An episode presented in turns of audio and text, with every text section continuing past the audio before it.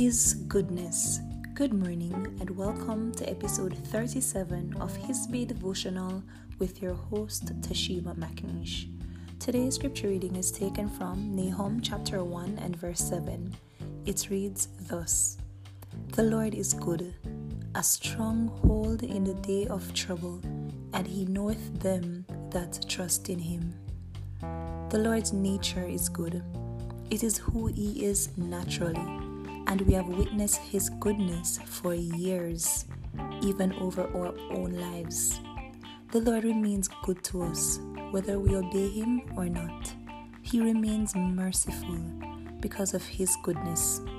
He remains forgiving because He understands just how frail we are and He understands how meaningless our lives are if it had not been for Him, if He wasn't even a part of us or our lives. The Lord's goodness is something that we ought to praise and honor Him for. It is indeed something to make much about. Today, how have you chosen to express your gratitude to our good God? Let us pray. Heavenly Father, we thank you for your goodness towards us. We understand that without you, we are nothing. We pray that you'll keep us in our right minds and on the right path so that we may honor you. In your precious name we pray. Amen.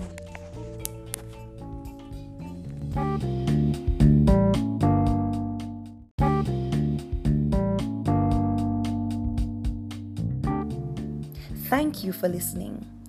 Join me for another episode of His Bay Devotional on your favorite podcast platform. Have a blessed day.